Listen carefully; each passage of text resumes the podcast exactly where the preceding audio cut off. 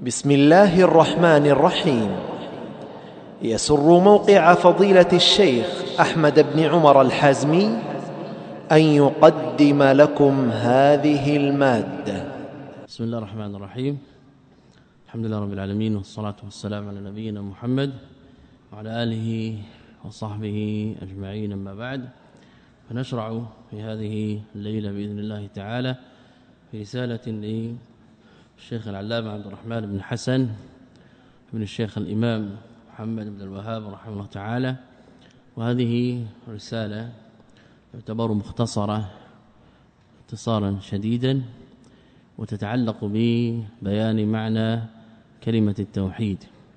وهذه الكلمة العظيمة قد اجتهد أئمة الدعوة النجدية بما يفارق غيرهم من أهل العلم في كثرة الكلام فيها والتفصيل والتقعيد والتأصيل وذكر الأدلة الدالة عليها بالمنطوق والمفهوم بل الأجزاء الداخلة تحت هذه الكلمة من الأركان والشروط لن تجد ولا تجد كلاما لغيرهم من السابقين وإن كان كلام من جملته موجودا لا سيما في كلام شيخ الإسلام ابن تيمية رحمه الله تعالى وكلام تلميذه لا يكاد أئمة الدعوة النجدية يخرجون عن هذين الإمامين لكن ثم تفصيل وثم تنصيص وتصريح بما قد لا يصرح به شيخ الإسلام ابن تيمية ولا ابن القيم ولا من سبقه. وهذا القاعدة التي ذكرناها سابقا وهي أن باب المعتقد قد ينص بعض العلماء بمسألة لا يكون له سلف في النص والتنصيص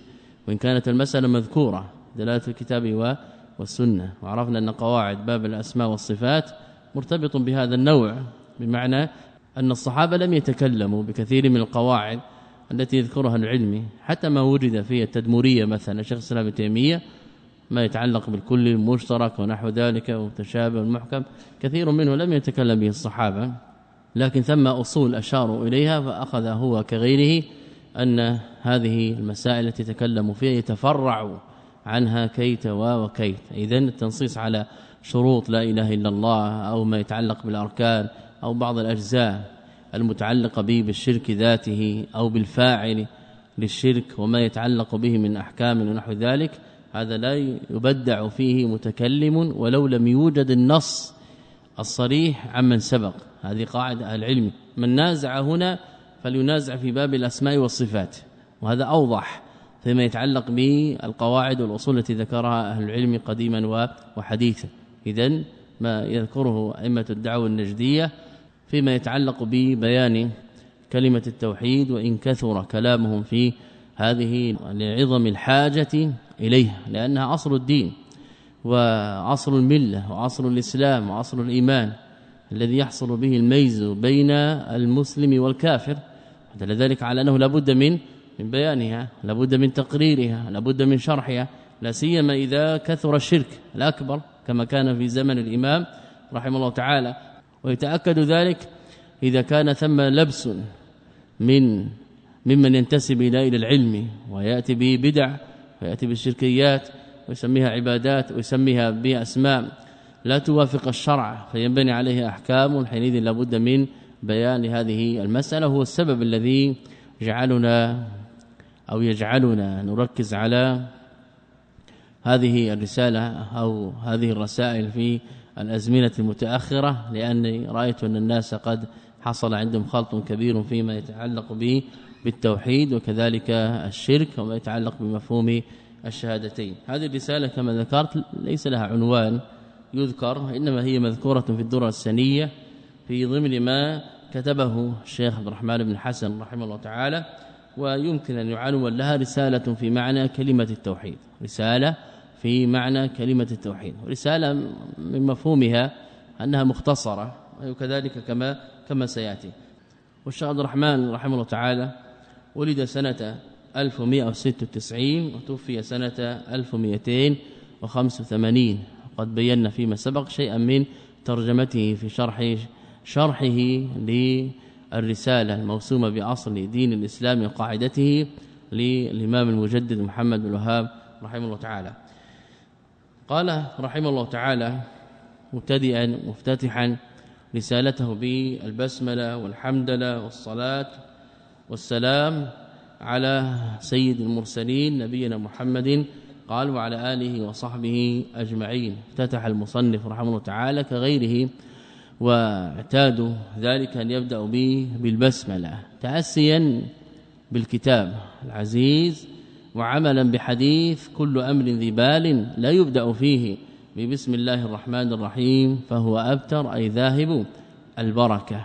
وهذا الحديث على ضعفه الا ان أهل العلم يعملون به وقد نص هو رحمه تعالى كذلك في فتح المجيد أنه يعمل به بهذا الحديث. والحديث رواه الخطيب بهذا اللفظ في كتابه الجامع والحافظ عبد القادر الرهاوي وحينئذ إذا ورد حديث ضعيف وعمل به بعض أهل العلم القاعدة العامة أن هذه المسائل مما يسوغ فيها الاجتهاد. يعني إذا علل ذلك به بهذا الحديث بالعمل به حينئذ نقول هذه المسألة تعتبر مسائل الاجتهاد وإذا كان كذلك النتيجة متفق عليها وهي البسملة.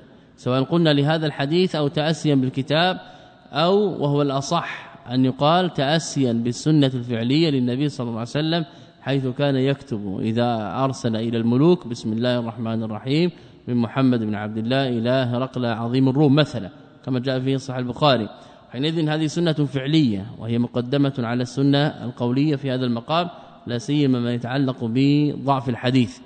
إذا كان ضعيفا وعندنا سنة فعلية صار الاحتجاج بها على كل النتيجة ثابتة وهي أن السنة أن يبدأ في كلامه أن يبدأ في آه، كتابته بالبسملة. إلا ما لم ينقل عن النبي صلى الله عليه وسلم فلا.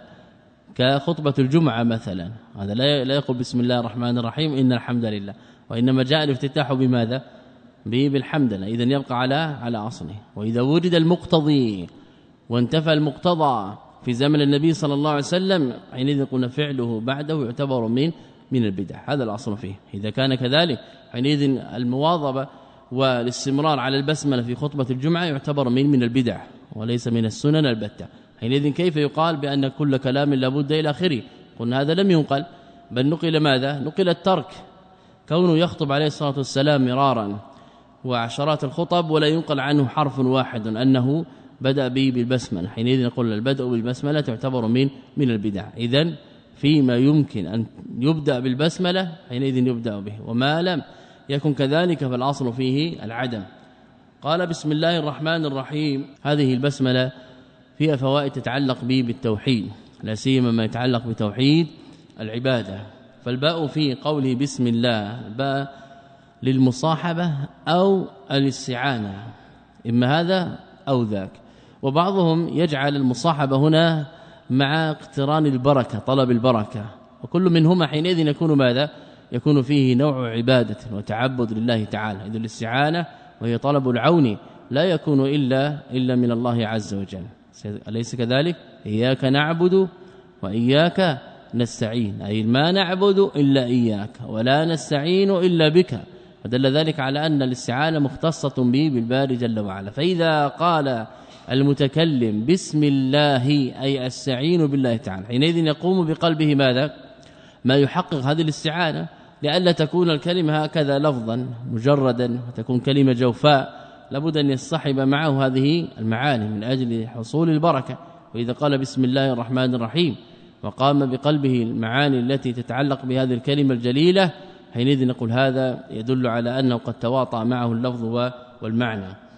اذا الباء في البسملة للمصاحبة والاستعانة وهي متعلقة بمحذوف بسم الله والأولى أن يقدر فعلا لأن الأصل في العمل الأفعال وأن يقدر خاصا يعني لا عاما لأنه أمس به بالمقام والأولى أن يقد أن يقدر مؤخرا يعني لا لا مقدما. حينئذ أن يقدر فعلا لا اسما أن يقدر خاصا لا لا عاما.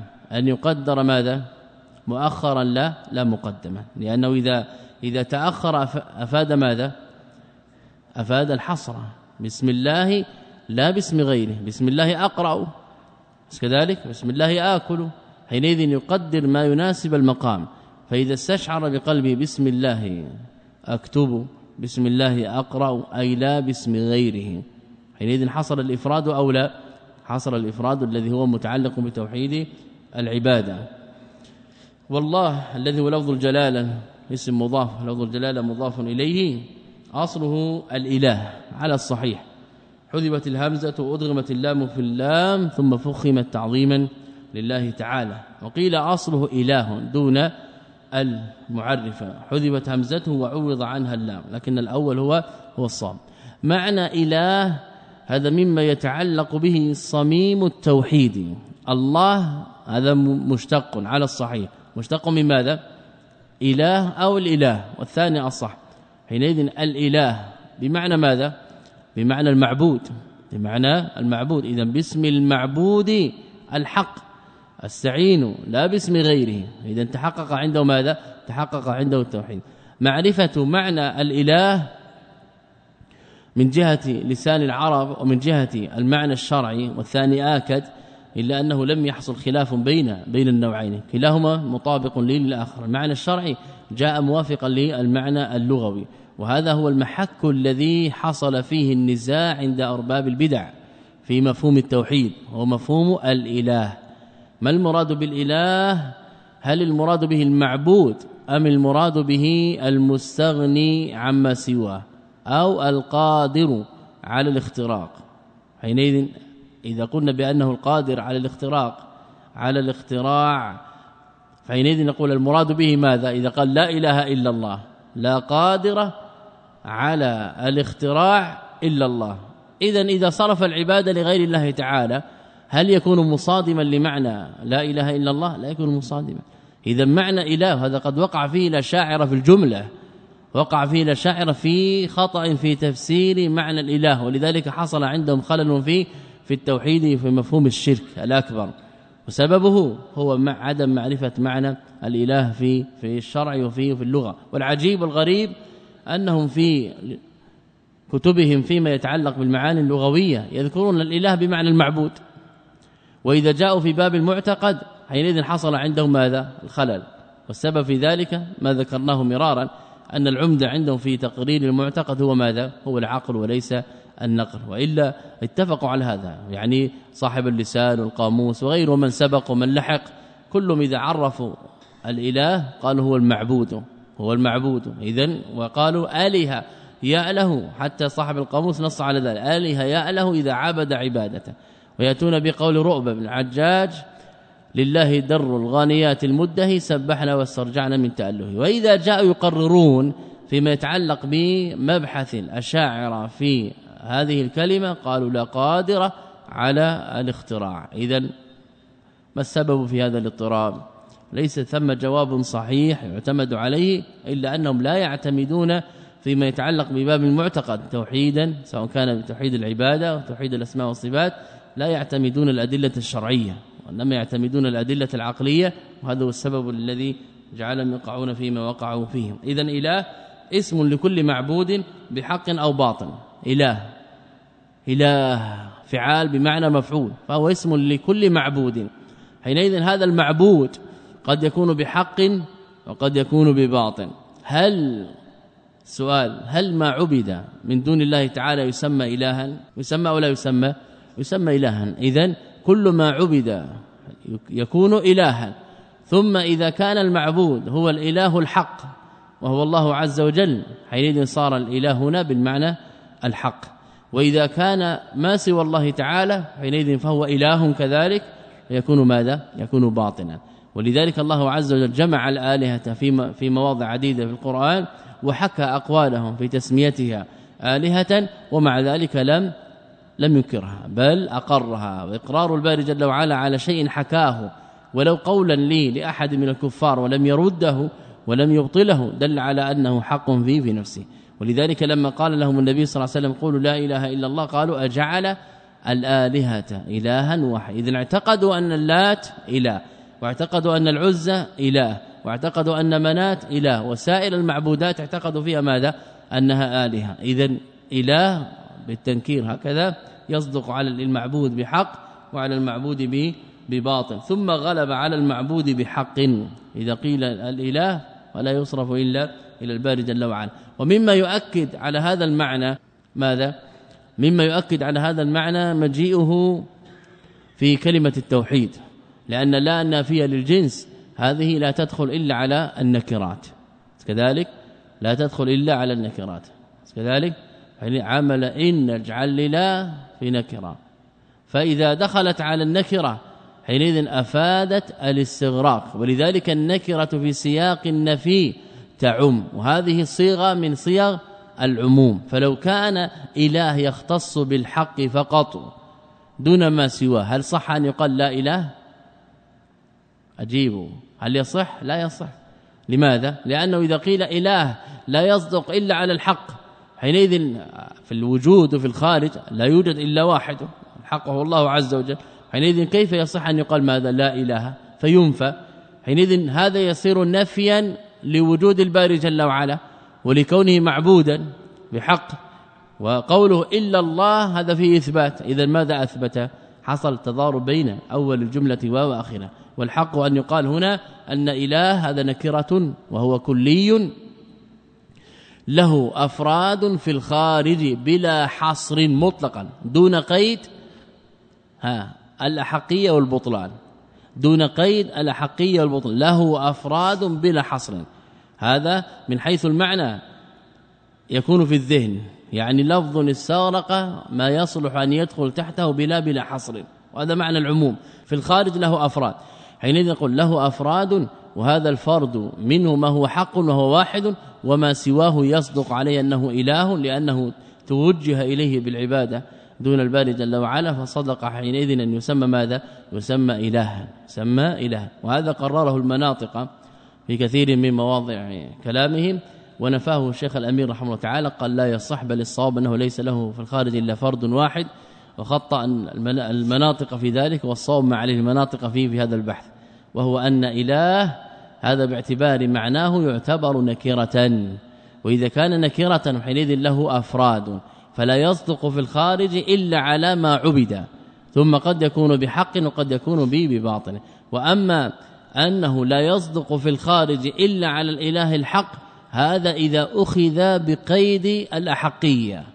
فإذا قيل الإله الحق وهذا الذي وقع فيه الإشكال عند الشيخ الأمين رحمه الله تعالى قال الإله الحق هذا ليس بكلي وليس له في الخارج ماذا؟ إلا واحد. نقول هذا بوصف والبحث بماذا؟ إله دون وصف فرق بين بين النوعين. اذا إله نقول هذا اسم لكل معبود بحق أو باطل ثم غلب على المعبود به بحق. اما لفظ الجلاله الله فهو علم خاص لذات معين هو المعبود بحق. يعني لا نقول فيه كما يقال في لفظ إله بل الله هذا علم. لا يصدق إلا على الباري جل وعلا وهو الإله الحق. إذ لم يستعمل في غيره تعالى. قال تعالى هل تعلم له سميا؟ ومن ثم كان لا إله إلا الله توحيدا. لم يصح حمل هذه اللفظة لا إله إلا على التوحيد إلا إذا فسرت إله بمعنى معبود. لأنك ستفسر ماذا؟ لا إله. نفي لاستحقاق الألوهية عما سوى الباري جل وعلا وإثباتها للإله الحق وهو الله عز وجل. بهذا المعنى صح. لن يصح لك هذه النتيجة إلا إذا فهمت لفظ إله أنه لمتعدد باعتبار الحق والباطل مطلقا. حينئذ إذا فهم منه التعدد فهمت حينئذ الكلمة على على وجهه. واضح هذه المسألة؟ هذه مساله يقع فيها النزاع عند الشاعرة وعند عند غيرهم. ومن ثم كان لا إله إلا الله توحيدا أي لا معبود بحق إلا ذلك الواحد الحق فهو من الأعلام الخاصة من حيث إنه لم يسمى به غيره. وأما الرحمن الرحيم فهما اسمان للباري جل وعلا. الرحمن خاص لفظا إذ لم يسمى به غيره تعالى وما شد لا يعتد به عام من حيث المعنى. خاص لفظا عام معنى لأنه من حيث المعنى فيه شمول يعني لا يختص بالمؤمن دون الكافر ولا بالكافر دون دون المؤمن فصار عامة. بل يدخل فيه كذلك رحمته جل وعلا للبهائم.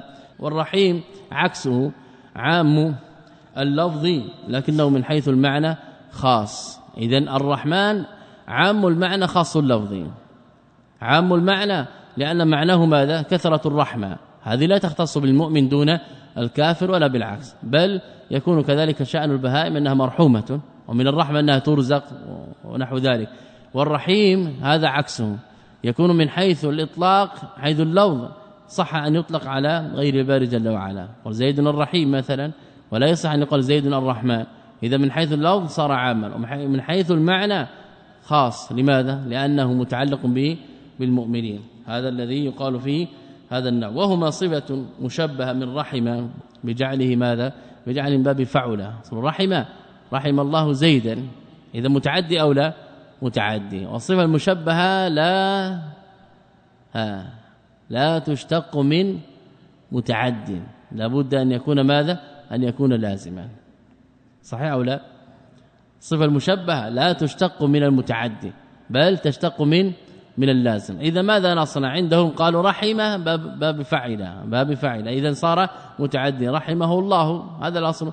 ينقل إلى باب فعل. فيقال رحم باب فعل.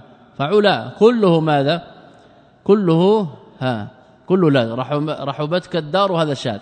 هذا يعتبر شاذا. يعني الأصل فيه ماذا؟ رحبت بك الدار. حينئذ نقول ماذا؟ هذا الأصل فيه الفصل. ثم حذف فصار فيه الوصل. اذا ما عداه المسموع شذوذا الأصل فيه أنه لا يكون إلا إلا لازما اذا الرحمن صفة مشبهة الرحيم صفة مشبهة أصله من رحمة كيف اشتق منه وهو متعد؟ نقول نقل من باب فعل إلى باب فعل. لأن رحم فعل قد يكون لازما وقد يكون متعديا. كذلك وأما فعل فلا يكون إلا إلا لازما. اذا بجعله لازما بنقله إلى باب فعل بضم ثانية إذ لا تشتق من متعد. هذا ما يتعلق به بالبسملة ولو تأملت. لوجدت التوحيد بانواعه الثلاث في البسملة. صحيح أم لا؟ اولا توحيد الربوبية. أين هو؟ الاستعانة. كمثال واحد يكفي. كمثال. ثانيا توحيد الألوهية. آه الله مشتق من إله وفهمنا المراد به بالإله. والله هذا المراد به المعبود بحق. ثالثا توحيد الأسماء والصفات. كم اسم ذكر فيه في البسملة؟ ثلاثة. الله الرحمن الرحيم. وكل أعلام تدل على ماذا؟ على ذوات على ذات. تدل على ذات متصفة. ها. بصفات أو بصفتين؟ ها. بصفتين. اولا الألوهية الله قلنا مشتق على الصحيح. يدل على ماذا؟ على ذات متصفة بالإلهية أو الألوهية كونه معبودا. هذه صفة من خصائص الباري جل وعلا. ثانيا صفة الرحمة سواء كانت على جهة العموم أو كانت على جهة الخصوص. قال رحمه الله تعالى الحمد لله رب العالمين. بعدما بدأ بالبسملة ثنى به بالحمد لله والحمد هو الثناء بالقول على المحمود بصفاته اللازمة والمتعدي على الصحيح بخلاف ما شاع عند كثير من المتأخرين أن الحمد إنما يكون في مقابلة الصفات اللازمة للمتعدية لأن الشكر يتعلق بالصفات المتعدية قل لا الحمد أعم من من الشكر بمعنى ماذا؟ أنه ثناء على الباري جل وعلا سواء كان هذا الثناء لصفة تتعدى إلى الخلق الرحمة ونحوها أو بصفة لازمه كالكبرياء والاستواء ونحو ذلك. لا علاقة للخلق به يعني لا لا يكون للصفة أثر. والصفة أو باب الصفات عند أهل السنة والجماعة على نوعين منه ما يتعدى ومنه ما لا يتعدى. بمعنى أن الصفة قد تكون لازمة وقد تكون متعدية. حينئذ الصفة المتعدية هذه نثبت لفظها ونثبت معناها ونثبت حكمها. هذه المتعد ثلاثة أشياء. واللازمة نثبت لفظها ونثبت معناها وليس لها حكم. اذا الحمد يكون في مقابل هذه كلها. والشكر لا يكون إلا على المتعدية ويكون بالجنان واللسان والأركان. كما قال الشاعر أفادتكم النعماء مني ثلاثة يدي ولساني الضمير المحجبه وبدأ بذلك لقوله من حديث أبي هريرة رضي الله تعالى عنه كل أمر ذي بال لا يبدأ فيه بالحمد لله اقفى واقطع أو بالحمد لله على الحكاية.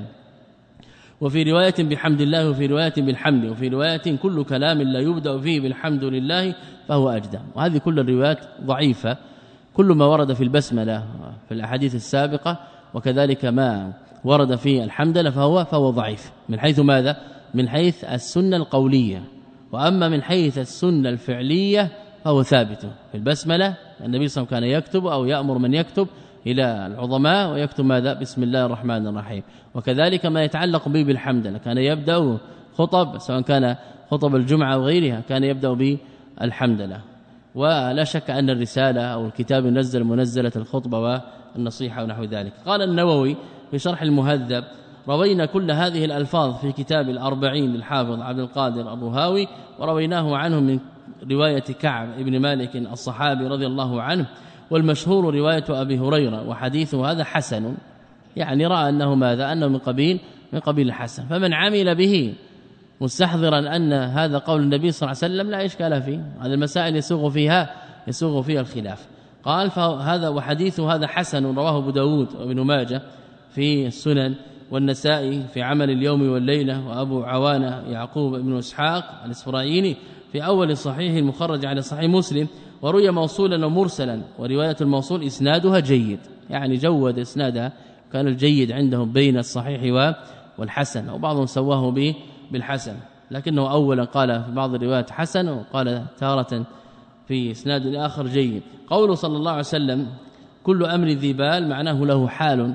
يهتم به. ومعنى أقطع أي ناقص قليل البركة وأجذم هكذا بالجيم والذال المعجمة. يقال جذم يجذم من باب علم يعلم. قال العلماء تستحب البداءة بالحمد لله لكل مصنف ودارس ومدرس وخطيب وخاطب ومزوج ومتزوج وبين يدي سائر الأمور المهمة. وذكر ذلك عن الإمام الشافعي رحمه الله تعالى. يعني هذه أمور مما يستحب فيها ماذا؟ الحمد لله. ما يتعلق بالمصنف. إذا أراد أن يصنف ونحن هنا كلامنا في ماذا؟ في هذا المصنف. ودارس ومدرس الذي يدرس يذكر ذلك. والمدرس والخطيب والخاطب من الخطيب؟ ها ها. من الخطيب؟ خطيب الجمعة. والخاطب؟ ها أي. خاطب يخطب. استوى فيهما الماضي والمضارع. بعضهم يظن أن خطب يخطب إذا كان المراد به الخطبة مصدر الخطبة لكن الفعل في الماضي والمضارع سيان. يخطب خطب يخطب في النوعين خطيبا وخطبة. كل منهما ماذا في الماضي والمضارع؟ سيان. وإنما يفترقان في المصدر واسم الفاعل.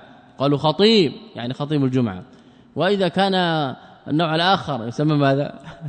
خاطبا ومزوج ومتزوج وبين يدي سائر الأمور المهمة. قدم البسملة هنا على الحمدلة عملا بالكتاب العزيز والإجماع. يعني الإجماع العلمي من حيث الإجماع العملي.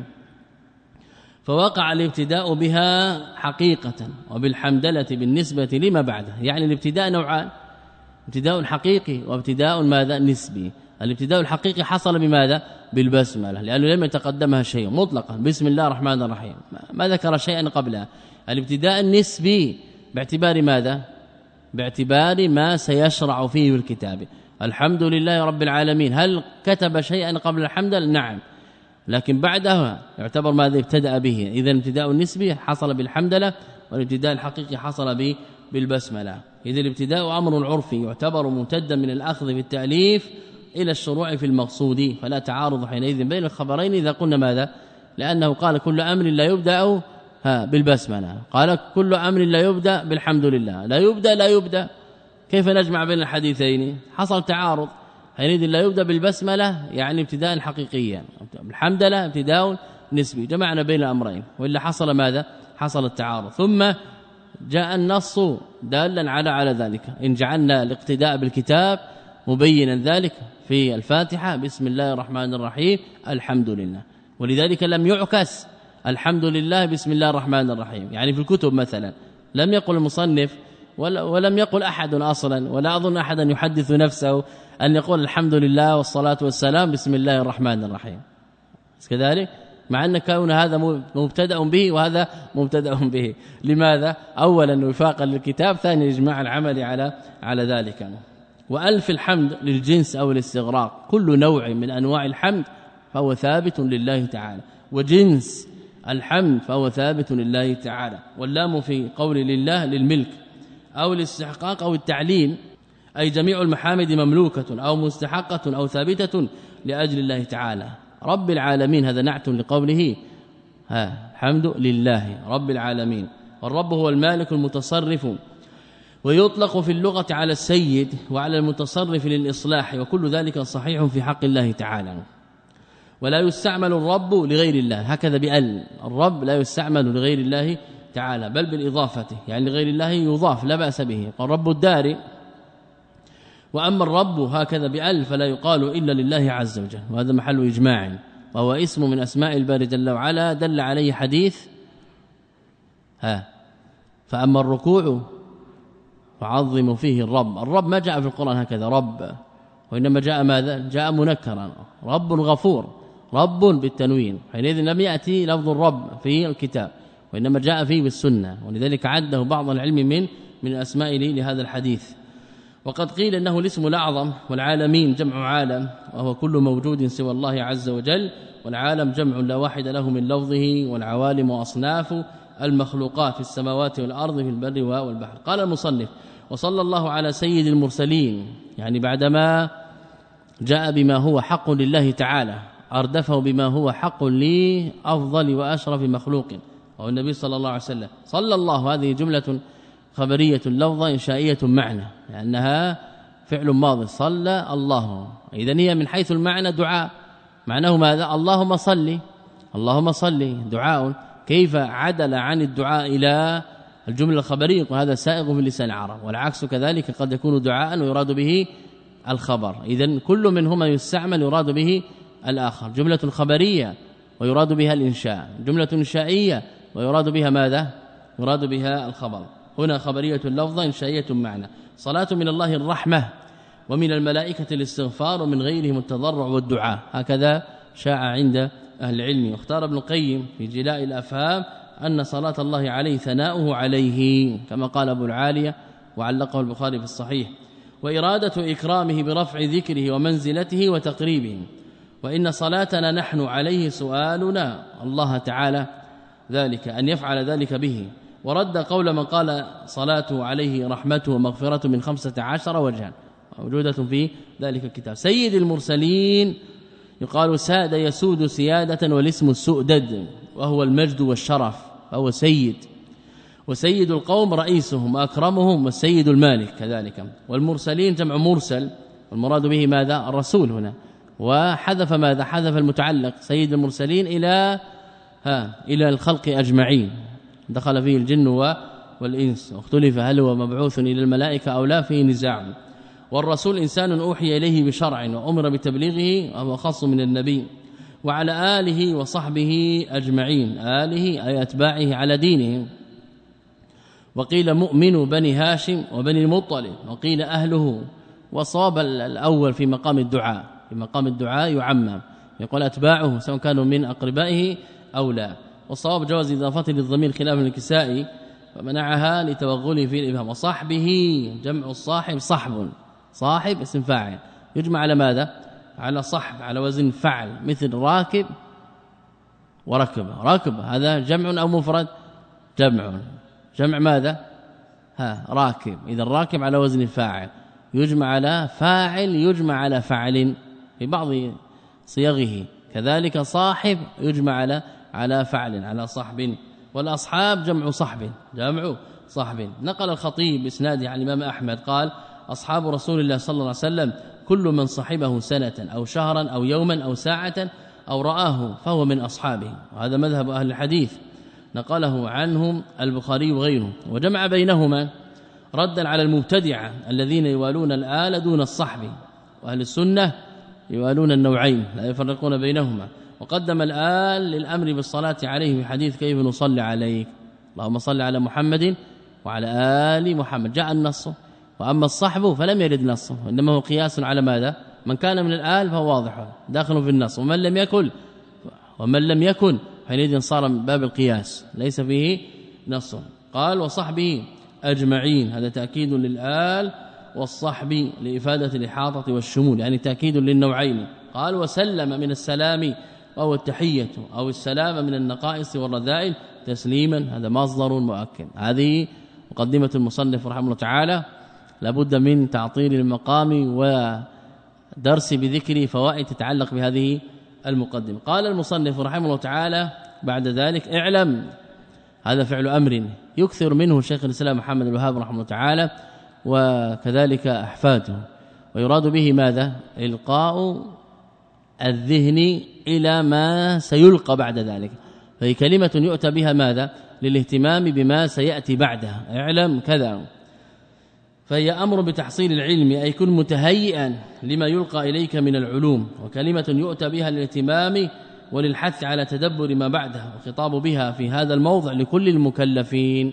يعني لا يختص بالخطاب ببعضهم دون دون بعض. وهذا له اصل في لسان العرب. كل من يتأتى منه العلم حينئذ يكون له مدخل فيه في الخطاب. قالوا ومنه قوله تعالى ولو ترى إذ وقفوا على النار خرج على صورة الخطاب لماذا؟ من أجل أن أن يعم. قال اعلم. تعلم ماذا؟ أن أعظم شهادة وأفرضها على الخلق قولا وعملا واعتقادا ما شهد الله به لنفسه من اختصاصه بالإلهية دون جميع خلقه ازلا وابدا. هذه تضمنت اصولا. اعلم ماذا؟ أن أن هذا بالفتح لماذا؟ مفعول به. اذا ان هنا فتحت لأجل كونها مفعولا به. اعلم أن أعظم شهادة أعظم هذا أفعل تفضيل وأصله من عظم الشيء عظم ما بفعل من عظم الشيء بالضم يعظم عظما بوزن عنب أي كبر فهو عظيم. يعني كأنه قال أكبر شهادة أعظم شهادة أكبر شهادة. وقوله شهادة هذا مصدر والأصل الفعل منه شهد. قال ابن فارس الشين والهاء والدال أصل يدل على حضور وعلم وإعلام. وكلمة أشهد هذه جاءت في النص ولذلك قال النبي صلى الله عليه وسلم من شهد أن لا إله إلا الله. وكلمة شهد وأشهد هذه تعتبر مدارا لأخذ الشروط التي ذكرها أهل العلم فيما يتعلق به بالكلمة لأنها تدل على الحضور وتدل على البيان وتدل على العلم وتدل على الإلزام وتدل على الإعلام للغير كل ذلك مأخوذ من لسان العرب في كلمة شهد وقرر ذلك ابن القيم كما سيأتي فدل ذلك على أن كلمة شهد العناية بها وفهمها على وجهها يفيدك في فهم حقيقة لا إله إلا الله وفهم الشروط المعتبرة في هذه الكلمة. والعجب كما ذكرت سابقا أن أئمة اللغة لا يختلفون. أن شهد تدل على العلم والإعلام والبيان لا خلاف بينهم فيها. لكن إذا جاء ما يتعلق بالتوحيد وهذا في لسان العرب إذا جاء ما يتعلق بالتوحيد وبيان الأحاديث والآيات حينئذ صار الكلام مختلفا عما قرروه في كتب اللغة. قال ابن فارس الشين والهاء والدال أصل يدل على حضور وعلم وإعلام. اذا الإعلام المراد به ماذا؟ إعلام الغير. وإذا قال شهد معناه ماذا؟ أعلم غيره إذا لابد أن يعلم غيره فلو لم يعلم لا يتحقق فيه وصف الشهادة. ولذلك إذا جاء عند القاضي وأدلى بشهادة هل يأتي ويحدث نفسه ويمشي؟ أو لابد أن يعلم بالشهادة وأن يبين الشيء لابد أن يبين. هل يسمى شاهدا؟ إذا لم يبين لا يسمى شاهدا. اذا إذا قال أشهد أن لا إله إلا الله وأتى بالشهادة التي عبر عنها المصنف إن أن أعظم شهادة هي شهادة أن لا إله إلا الله. لن يتحقق له ذلك إلا بأن يعلم ما يشهد به وعليه وأن ينطق بذلك. وإلا لا يسمى لا يسمى شاهدا. هذا مراد بقوله من الحضور والعلم والإعلام. يقال شهد يشهد شهادة. ثم قال فأما قوله عز وجل شهد الله أنه لا إله إلا هو فقال أهل العلم معناه أعلم الله. يعني أعلم من؟ أعلم العباد. أعلم الله عز وجل وبين الله كما يقال شهد فلان عند القاضي إذا بين وأعلم لمن الحق وعلى من هو وإلا لا يسمى لا يسمى شاهدا. إذا كان الذي يدلي بالشهادة عند القاضي لا يعلم ما يشهد به لا يسمى شاهدا. وقد عبر الله تعالى في كلمة التوحيد بالشهادة. اذا إذا كان ينطق بهذه الكلمة ولا يعلم معناها كمن يشهد عند القاضي بشيء لا يعلمه. صح أو لا؟ صح. اذا لسان العرب يدل على ماذا؟ على أن الشهادة لابد أن يعتبر فيها العلم. يعني العلم حاصل بلا إله إلا الله من جهة اللغة ومن جهة الشرع. ونحن عرفنا مرارا أن اللغة إنما يستند إليها إذا لم يكن ثم حقيقة شرعية. لكن لا بأس أن يجعل الاستئناس بدليل اللغة كذلك مفحما للخصم لا سيما في المسائل التي قد يقع فيها نزاع بين المخالف. اذا العلم بمدلول لا إله إلا الله معلوم كذلك بدلالة اللسان بدلالة اللغة. قال إذا بين وأعلم لمن الحق وعلى من هو. قال في القاموس الشهادة خبر قاطع. شهادة خبر قاطع. وقول الموحد أشهد أن لا إله إلا الله. بمعنى أخبر بأني قاطع بالوحدانية. فالقطع من فعل القلب واللسان مخبر عن ذلك. خبر قاطع خبر. إذا لابد أن يتكلم. صحيح أم لا؟ لابد أن يتكلم. فإذا جاء ودخل في الإسلام الذي نشأ في الإسلام أمره واضح بين. فلا يطالب بأن يقول لا إله إلا الله إذا قال قبل البلوغ. لكن إذا دخل في الإسلام هو كافر أصلي لابد أن ينطق به شهادة أن لا إله إلا الله. إذن لا يلزمه أن يقول أشهد. لكن حقيقة الشهادة لا تصح إلا بماذا؟ بالنطق. إذا لابد أن أن ينطق. فإذا قال خبر معناه لابد أن يخبر. قاطع ها أن يقطع بقلبه وأن يتكلم بلسانه. إذا يجمع بين بين الأمرين. إذا ما يتعلق بكونه لابد أن يكون معتقدا لمن لما تكلم به ونطق به. هذا كذلك مأخوذ من من لسان العرب. ولذلك ما أجمل المصنفون بدأ قوله اعلم أن أعظم شهادة ليدلك على أن هذه الكلمة لا إله إلا الله هي الشهادة. فافهم أولا ما معنى الشهادة. من أجل أن أنك إذا قلت لا إله إلا الله قد حققت معنى الشهادة وإلا لن تكون شاهدا البتة. قال في القاموس الشهادة خبر قاطع. حينئذ محل القاطع اين يكون خبر قاطع. هنا عندنا جزءان خبر والخبر لا شك أنه نوع من أنواع اللفظ نوع من أنواع الكلام. والقاطع محله ماذا؟ القلب. اذا يقطع بما دل عليه الخبر بما دل عليه الخبر. فإذا نازع منازع رددناه كذلك إلى لسان العرب. وقلنا قال صاحب اللسان وقال صاحب القاموس وقال غيرهما أن الشهادة لا تكون إلا خبرا فلا بد من النطق. ولا يكون الخبر إلا مقطوعا به. فإذا كان ثم ظن أو شك حينئذ لا يصح أن تسمى ماذا؟ أن تسمى شهادة. واضح؟ اذا شروط لا إله إلا الله نأخذها من قولنا شهد الله أو من قولنا أشهد أو من التعبير بالمصدر إذا سميناها شهادة. وقال في اللسان والشهادة خبر قاطع تقول منه شهد الرجل على كذا وربما قالوا شهد الرجل يعني بالتخفيف بإسكان ثاني شهد شهد. كذلك قالوا شهد وشهد. يعني في أربع لغات في أربع شهد على وزن فعل وشهد على وزن فعل وشهد على وزن فعل وشهد على وزن آه، فعل. شهد يعني فعل ماضي. قل ماذا شهد؟ حينئذ قال هذا فعل ماضي. إذا في أربع لغات. قال قال أبو بكر ابن الانباري في قول المؤذن أشهد أن لا إله إلا الله أعلم أن لا إله إلا الله وأبين أن لا إله إلا الله. ولا شك أن أبا بكر ابن الانباري من أئمة اللغة من أئمة اللغة صاحب الإنصاف. حينئذ فسر أشهد قول المؤذن أشهد أن لا إله إلا الله فسرها بقول أعلم أن لا إله إلا الله. ومعلوم أن العلم يكون ماذا؟ يكون مجزوما به. قال أعلم أن لا إله إلا الله وأبين أن لا إله إلا الله. يعني لابد من البيان. قال وقوله أشهد أن محمدا رسول الله أعلم وأبين أن محمدا رسول الله. وقوله عز وجل شهد الله أنه لا إله إلا هو. قال أبو عبيدة معنى شهد الله قضى الله أنه لا إله إلا هو. قضى يعني حكم. اذا زد على الألفاظ أو المعاني السابقة من العلم والبيان والقطع. حينئذ قضى بمعنى حكم. حكم الله تعالى أنه لا إله إلا هو. وحقيقته علم الله وبين الله لأن الشاهد هو العالم الذي يبين ما علمه. شاهد عند القاضي هو الذي يعلم ويبين ما ما علمه. فإذا شهدت أن لا إله إلا الله يجب حينئذ أن تكون ماذا؟ أن تكون عالما مبينا. وإلا ما صح أنك شاهد لا إله إلا الله. فالله قد دل على توحيده بجميع ما خلق فبين أنه لا يقدر أحد أن ينشئ شيئا واحدا مما أنشأ وشهدت الملائكة لما عاينت من عظيم قدرته وشهد أولو العلم بما ثبت عندهم وتبين من خلقه الذي لا يقدر عليه غيره وقال أبو العباس شهد الله بين الله وأظهر وشهد الشاهد عند الحاكم أي بين ما يعلمه وأظهره يدل على ذلك قول شاهدين على أنفسهم بالكفر. هل قالوا نحن كفار؟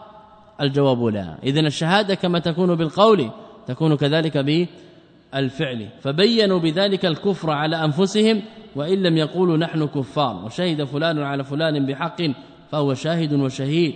واستشهد فلان فهو شهيد والمشاهدة المعاينة. وشهده شهودا أي حضره فهو شاهد وقوم شهود أي حضور. وهو في الأصل مصدر وشهد أيضا مثل راكع وركع وشهد له بكذا شهادة أي أدى ما عنده من الشهادة فهو شاهد. هذا مختصر لكلامه العلمي فيما يتعلق به بالشهادة. إذا ضممته لما علمته من معنى لا إله إلا الله وما يدل عليه لفظ الشهادة حينئذ استقام لك الأمران. أن ما ذكره العلم أجمع عليه. مما دلت عليه الأدلة الشرعية أنه لن يكون شاهدا إلا إذا علم. فلو كان جاهلا ها فلو كان جاهلا شهد؟ ما شهد. لو عاش حياته كلها وهو جاهل معنى لا إله إلا الله هل يصح أن يقال بأن هذا قد شهد أن لا إله إلا الله؟ الجواب لا. لا لغة ولا شرعا فهو كافر باللغة وكافر بالشرع. ليس هو كافر باللغة يعني كفرناه باللغة وكفرناه به بالشرع. صحيح أم لا؟ لأنه ماذا؟ لا يعتبر شاهدا لا يعتبر شاهدا إلا إذا كان يتكلم عن علم ويبين ذلك. أما إذا كان عن شك وتردد وجهل فلا يسمى شاهدا فيه بلسان العرب. أن أعظم شهادة وأفرضها على الخلق يعني أي أوجبها الفرض هو الوجوب هنا بمعنى واحد فهو مترادفان. أي أكثر وأشد وجوبا على الخلق مصدر أريد به المفعول أي المخلوقات إنسا وجنا أفرضها أي هذه الشهادة. حينئذ أفرض ما حكم الله تعالى به وأوجبه على الخلق هو شهادة أن لا إله إلا الله. ودل على ذلك النص والإجماع أما النص ففي حديث معاذ حديث ابن عباس رضي الله تعالى عنهما لما بعث معاذ إلى اليمن قال إنك تأتي قوما ها أهل كتاب فليكن أول أول ما تدعوهم إليه شهادة شهادة أن لا إله إلا الله. صح أم لا؟ هكذا قال النبي صلى الله عليه وسلم. هكذا قال النبي صلى الله عليه وسلم. لا ما قال هكذا. قال فليكن أول ما تدعوهم إليه شهادة أن لا إله إلا الله. أو قال فليكن أول ما تدعوهم إليه شهادة أن لا إله. على الخلاف في خبر كان أو يكن واسمها. والأولى أن يقال أول هنا بالرفع. الأولى أن يقال أول. لماذا؟ بالرفع على أنه مبتدأ لأنه محكوم عليه. لأن النبي صلى الله عليه وسلم أراد أن يبين لمعاذ رضي الله تعالى عنه مراتب الدعوة. أن أول ما يقدم المرتبة الأولى ما هي؟ ها الدعوة إلى شهادة أن لا إله إلا الله. ولم يرد العكس وإن كان قد يستقيم من حيث المعنى لكن الأول أظهر أن يكون أول بالرفع على أنه محكوم عليه. اذا حكم على الأولية المقدمة ما هي؟ ها هي الشهادة. هذا أولى ما ما يقال. والإجماع على ذلك قائم. فأول ما يدعى إليه الكافر إنما هو ماذا؟ أن يقول لا إله إلا الله ولن يدخل الإسلام إلا إلا بذلك. ودل ذلك على أن أوجب الواجبات وأفرض الفرائض هو توحيد وما دل على على التوحيد. وقلنا دل على ذلك النص والإجماع. قال وافرضها على الخلق قولا وعملا واعتقادا. قولا هذا لعله حال من قوله شهادة. لأن الشهادة تكون به بالقول ولا بد من أن يصحبها اعتقاد ولا بد من عمل لأن الشهادة المراد بها ماذا هنا؟ التوحيد والتوحيد لن يكون قولا واعتقادا دون عمل ولا العكس. صحيح أم لا؟ إذا قول اعتقادا وقولا وعملا واعتقادا هذا بيان لمحل الشهادة فالشهادة لها أركان. لأن التوحيد له أركان. حينئذ لن يصح الإتيان بالشهادة مع كونه أعظم ما يشهد به العبد وأمر الله تعالى به وأفرض ما أوجبه الله تعالى على العباد. لن يتحقق له ذلك الوصف الذي هو الشهادة إلا بهذه الأركان الثلاثة قولا واعتقادا وعملا. فإن جاء بها بالشهادة اعتقادا دون القول ما صح. ولذلك أبو طالب اعتقد الحق لكنه أبى أن يقول لا إله إلا الله. نفعه الاعتقاد؟ الجواب لا. لو قال لا إله إلا الله ولم يعتقد إفراد الله تعالى بالعبادة نفعه؟ لا ينفعه. لو قال لا إله إلا الله واعتقد إفراد الله تعالى لكن لم يعمل ينفعه؟ لا ينفعه. اذا أراد المصنف رحمه الله تعالى أن يبين لك أن هذه الشهادة التي جمعت هذين الوصفين أعظم شهادة في الدنيا مطلقة من السماوات والأرض وأفرض ما أوجبه الله تعالى أنها لن تتحقق إلا بالقول والاعتقاد والعمل. فلا ينفع حينئذ أن يأتي بالشهادة بمجرد لفظ فحسب وهذا محل إجماع.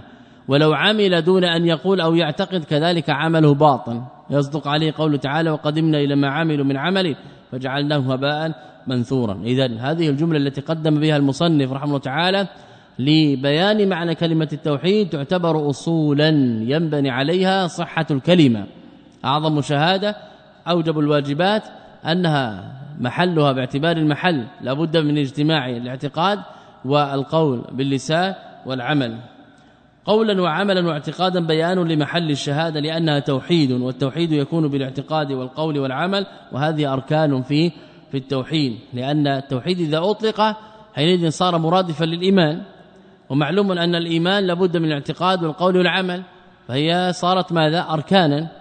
الاعتقاد ركن في مسمى الإيمان والقول ركن في مسمى الإيمان والعمل ركن في مسمى الإيمان. ما الفرق بين الإيمان والتوحيد؟ هو هو بعينه لا فرق بينهما. إذا قيل التوحيد وأطلق حينئذ نقول التوحيد مرادف للإيمان مرادف للإسلام لا فرق بينها البتة. فنفسر التوحيد بما نفسر به الإيمان. وهذا يدل عليه كلام المصنف هنا رحمه الله تعالى. وهذا يدل على على فقه شيخ عبد الرحمن بن حسن رحمه الله تعالى كسائر الأئمة في هذا المقام فقد أتقنوا جانب ما يتعلق به هذه الكلمة ولذلك فسرها بالاعتقاد والقول والعمل. ولذلك قسم ابن تيمية رحمه الله تعالى التوحيد إلى قسمين منه ما يتعلق بالعلم والاعتقاد فهو أمر باطن ومنه القسم الثاني ما يتعلق به بالعمل.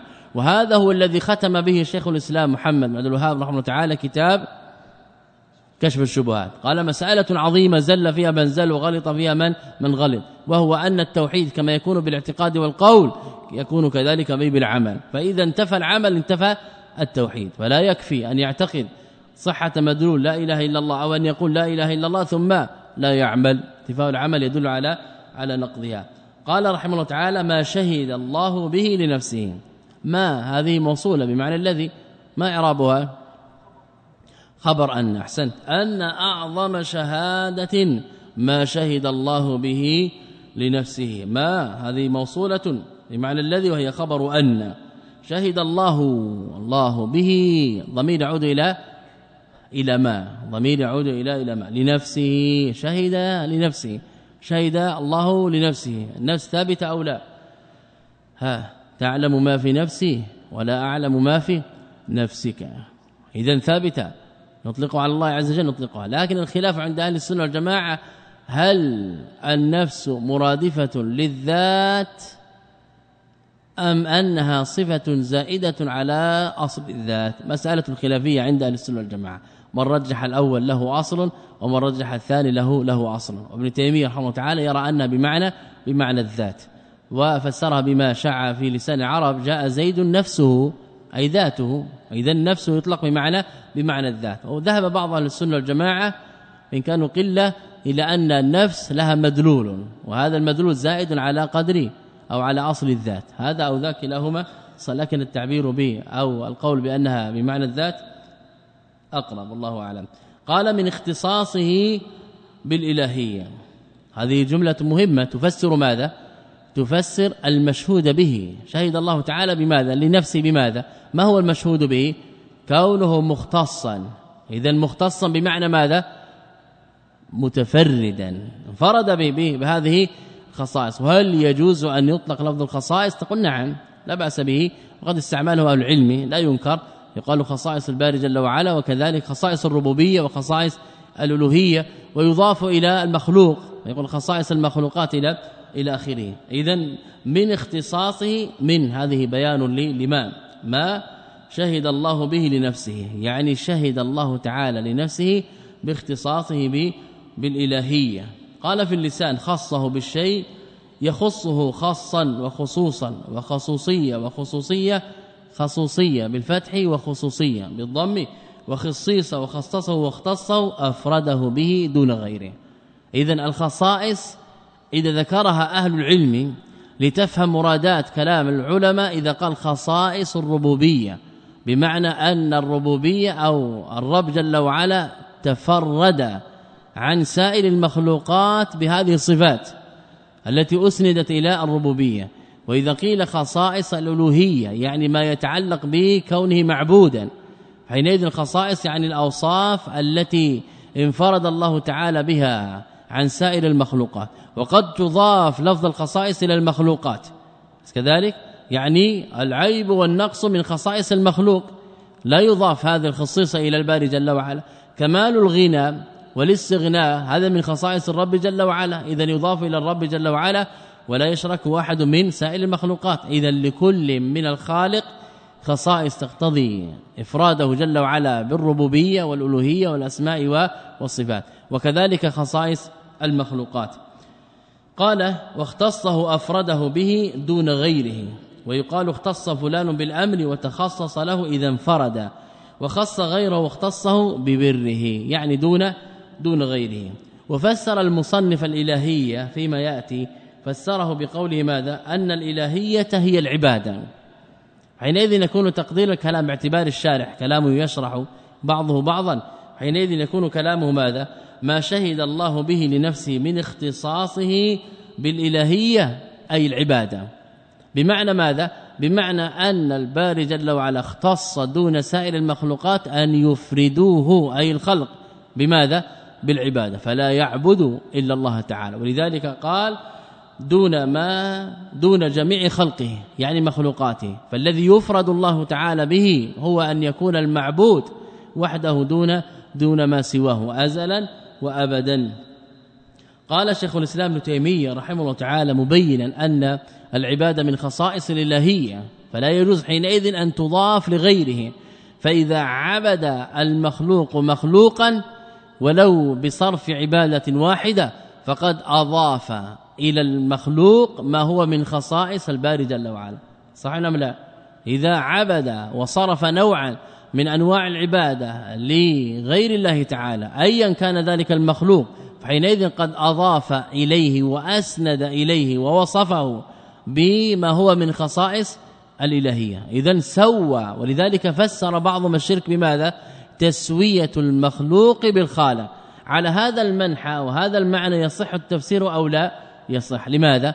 لكونه إذا عبد غير الله تعالى فقد سوى بينه وبين الله تعالى. أضاف إلى المخلوق ما هو من خصائص الباري جل وعلا.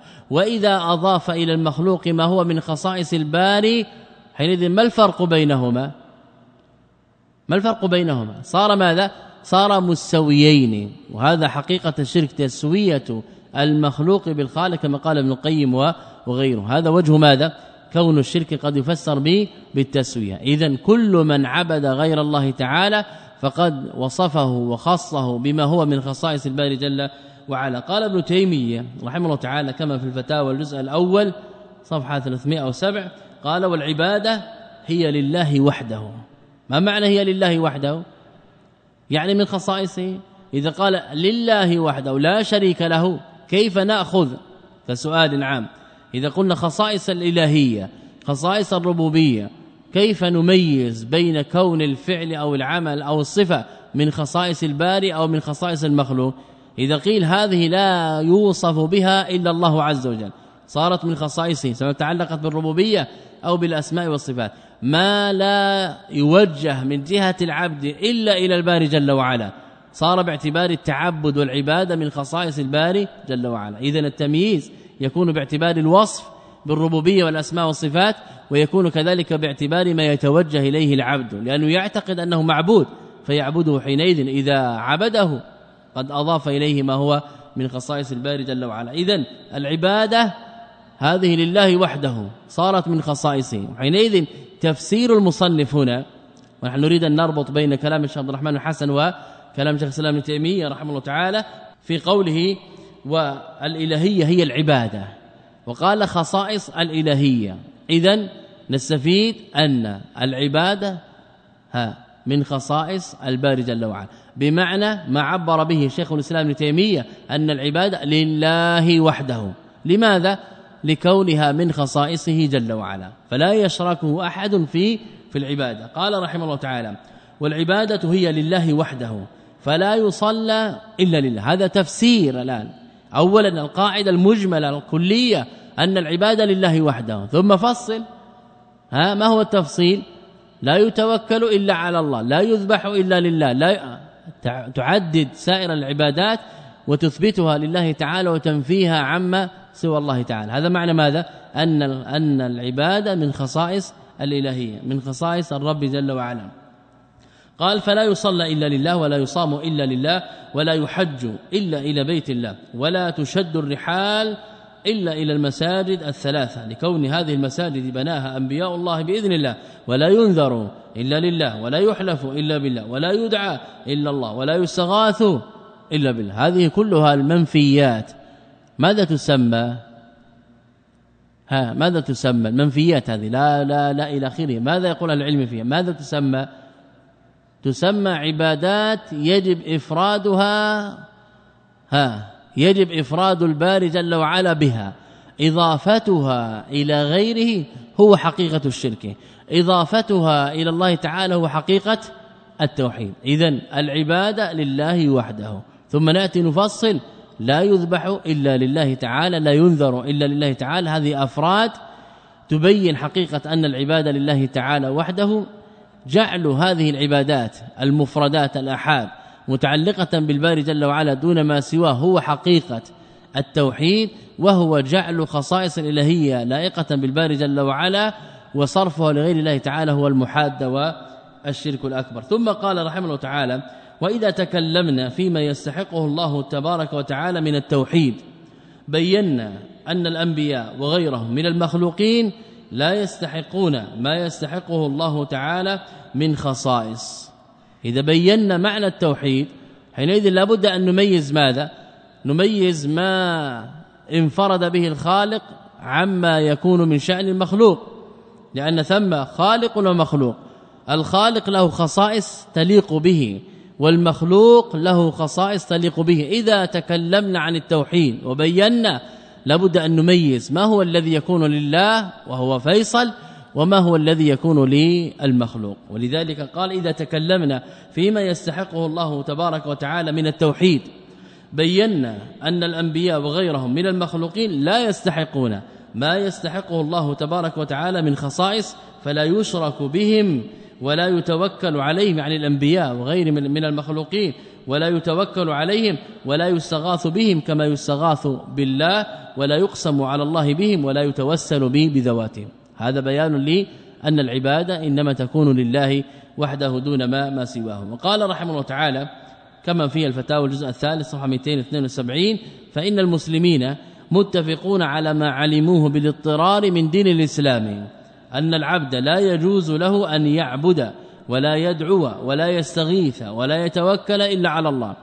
هذا يدل على ماذا؟ على أن المسألة ليس فيها نزاع بل هو مما اتفق عليه المسلمون بل من المعلوم من الدين بالاضطرار أن العبادة لا تكون إلا لله تعالى. فإذا صرف العبادة لغير الله تعالى فقد خالف الإجماع وخالف المعلوم من الدين بالضرورة. قال وأن من عبد ملكا ولا يدعو ولا يستغيث ولا يتوكل إلا على الله. وأن من عبد ملكا مقربا أو نبيا مرسلا أو دعاه أو استغاث به فهو مشرك. هذا إطلاق من شيخ الإسلام رحمه الله تعالى ببيان ماذا؟ أن العبادة لله تعالى هي التوحيد. وأن صرف العبادة لغيره تعالى هي بعين ماذا؟ هي حقيقة الشرك. ولذلك بين أن من صرف هذه العبادة فهو مشرك. فلا يجوز عند أحد من المسلمين أن يقول القائل يا جبرائيل أو يا ميكائيل أو يا إبراهيم أو يا موسى أو يا رسول الله اغفر لي أو ارحمني أو ارزقني أو انصرني أو أغثني أو أجرني من عدوي أو نحو ذلك. بل هذا كله من خصائص الإلهية يعني مما يختص به الباري جل وعلا وهذا من المعلوم من الدين به بالضرورة. إذا خصائص الله تعالى هذه مسائل مجمع عليها. ليست من المسائل التي يقال فيها ماذا؟ فيها قولان. بل هي من المسائل التي أجمع عليها لا سيما ما يتعلق بإفراد الله تعالى بالعبادة. وقال رحمه الله تعالى في الرد على الإخناء ويدخل في العبادة جميع خصائص الرب. يدخل في العبادة جميع خصائص الرب فلا يتقى غيرهم ولا يخاف غيره ولا يتوكل على غيره ولا يدعى غيره ولا يصلى لغيره ولا يصام لغيره ولا يتصدق إلا له ولا يحج إلا إلى بيته. اذا هذا تحقيق لماذا؟ لأي شيء؟ إفراد الله تعالى به بالعبادة. قال تعالى ومن يطع الله ورسوله ويخشى الله ويتقه فأولئك هم الفائزون. قال ماذا؟ هنا ذكر أمرين ما يتعلق بالطاعة وهي قدر مشترك طاعة الله تعالى وطاعة رسوله صلى الله عليه وسلم. اذا هذا قدر مشترك. قال ويخشى الله. ما قال ورسوله؟ لماذا؟ لأن التقوى والخشية هذه من خصائص الإلهية فتنفى حتى عن سيد المرسلين نبينا محمد صلى الله عليه وسلم. فإذا نفيت عنه فمن باب أولى عمن سواه. قال فجعل الطاعة لله والرسول وجعل الخشية والتقوى لله وحده لأنها عبادات.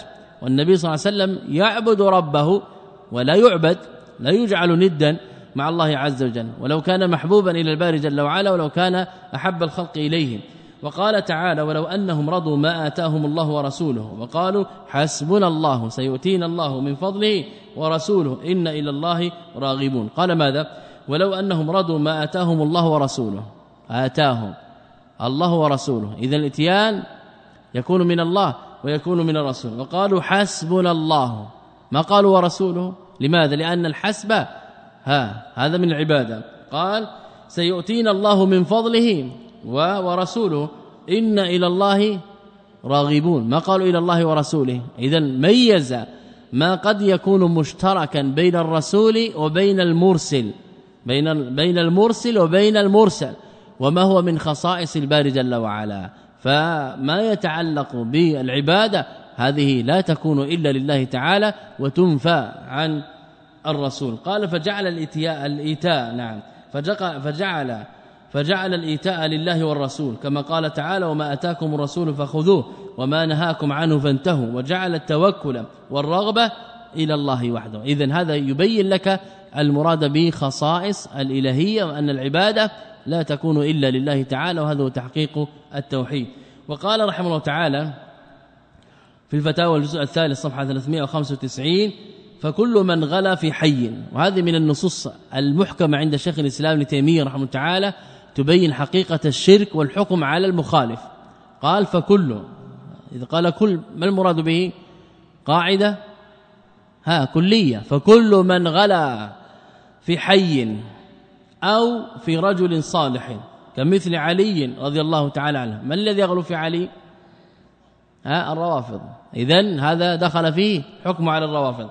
أو عدي أو نحوه أو في من يعتقد فيه الصلاح عمم كالحلاج أو الحاكم الذي كان بمصر أو يونس القتي ونحوهم وجعل فيه نوعا من الإلهية. كيف جعل فيه نوعا من الإلهية؟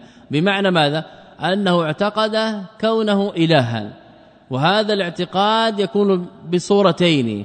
الصورة الأولى أن يعتقد فيه أنه إله ولو لم يصرف إليه نوعا من أنواع العبادة. ثانيا باعتبار اللازم وهو أن يصرف إليه نوعا من أنواع العبادة فقد جعله الها. إذ كل من عبد معبودا فقد جعله ماذا؟ الها سواء كان بحق أو بباطل كما ذكرنا في في المقدمة.